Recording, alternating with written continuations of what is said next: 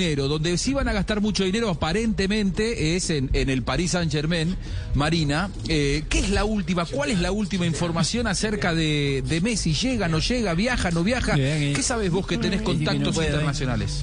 Pues eh, Juanjo, mira, eh, hablando de dinero, lo que dicen los medios eh, franceses, eh, L'Equipe y Le Parisien, dicen que va a ganar, oh, viste, 40 millones de por temporada más 30 millones por el fichaje sería eh, la cifra que estaría manejando en este momento en el PSG.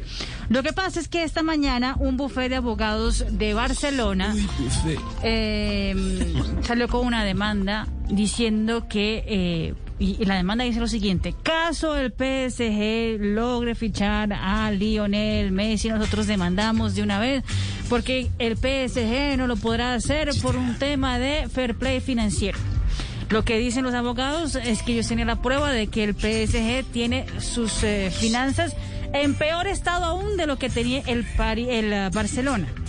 Eh, pues hasta ahora la demanda no tiene ningún efecto porque hasta ahora no hay ningún tipo de anuncio oficial en ah, París. Pero encajando las cosas, eh, aparentemente todo indica que prontamente tendríamos esa noticia. Primero, el aeropuerto privado de la ciudad de París ya tiene todas las medidas de seguridad desde hace dos días para un arribo supuesto de Lionel Messi. Sí. El- la Torre Eiffel está rentada exactamente como ya nos había contado la semana pasada Juanca. Aparte de eso, esta mañana un tapete rojo fue puesto y instalado en la puerta principal del Estadio Parque de los Príncipes. Santo, mucha plata, Ah. ¿no?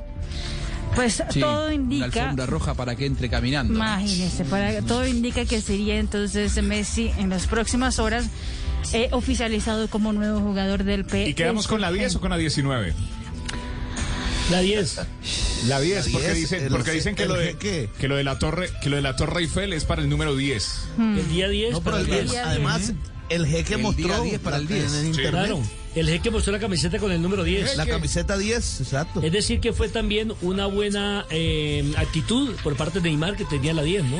Pues, Ese, ese era su gran Ahora- amigo. Sí, ya, ya lo tuvo Sí. una vez el, el Ne- 11. Neymar nunca ha competido con Messi. Sí, Me parece que ha sí, sido sí. su, su actitud más inteligente es nunca competir sino potenciarse. Por eso Aprenderle, sí. Claro, es que Yo, más, yo Juanjo, hice otra propuesta desde Cali, pero no me la han querido No, no, escuchar. no, esa no es.